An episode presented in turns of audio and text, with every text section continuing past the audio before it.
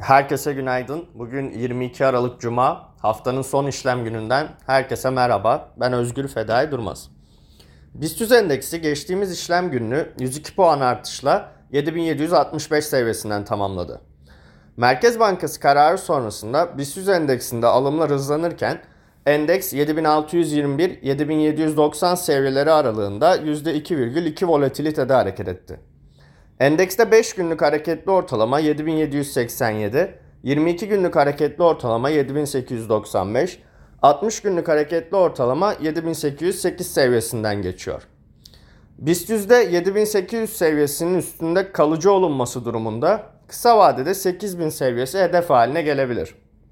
BIST 100 endeksinde kısa vadede 7725 seviyesi pivot, 7830, 7895, 8000 seviyeleri direnç, 7660, 7555, 7490 seviyeleri destek olarak izlenecek. Türkiye Cumhuriyet Merkez Bankası politika faizi kararını açıkladı. Merkez Bankası 250 bas puan faiz artış beklentilerine paralel olarak politika faizini %42,5'a yükseltti. Genel seçimler sonrasında Merkez Bankası politika faizini 3400 bas puan arttırdı. Merkez Bankası'nın karar metni Kasım ayındaki metne benzer diyebiliriz. Merkez Bankası yayımladığı karar metninde dezenflasyonun tesisi için gerekli parasal sıkılık düzeyine önemli ölçüde yaklaşıldığını değerlendirdi. Metne, kurul parasal sıkılaştırma adımlarını en kısa zamanda tamamlamayı öngörmektedir ibaresi eklendi. Bu ibareyle Merkez Bankası'ndan Ocak'ta da faiz arttırımı görülebilir. Politika faizinin yükselmesiyle otomatik olarak kredi kartları maliyetinin yükselmesi durumu karar sonrası uygulanan faizlere ilişkin düzenleme ile sınırlandı.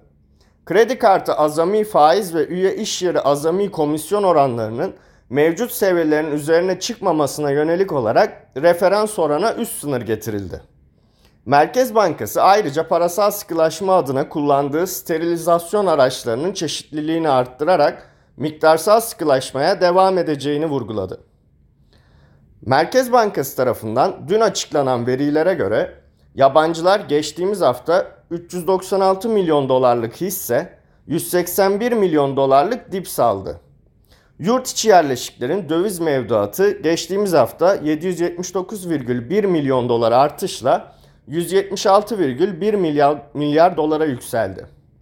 Yurt içi yerleşiklerin pariteden arındırılmış döviz mevduatı gerçek kişilerde 309 milyon dolar, tüzellerde 18 milyon dolar azaldı. Kur korumalı mevduat da haftalık bazda 18,7 milyar TL düşüşle 2,68 trilyon TL oldu.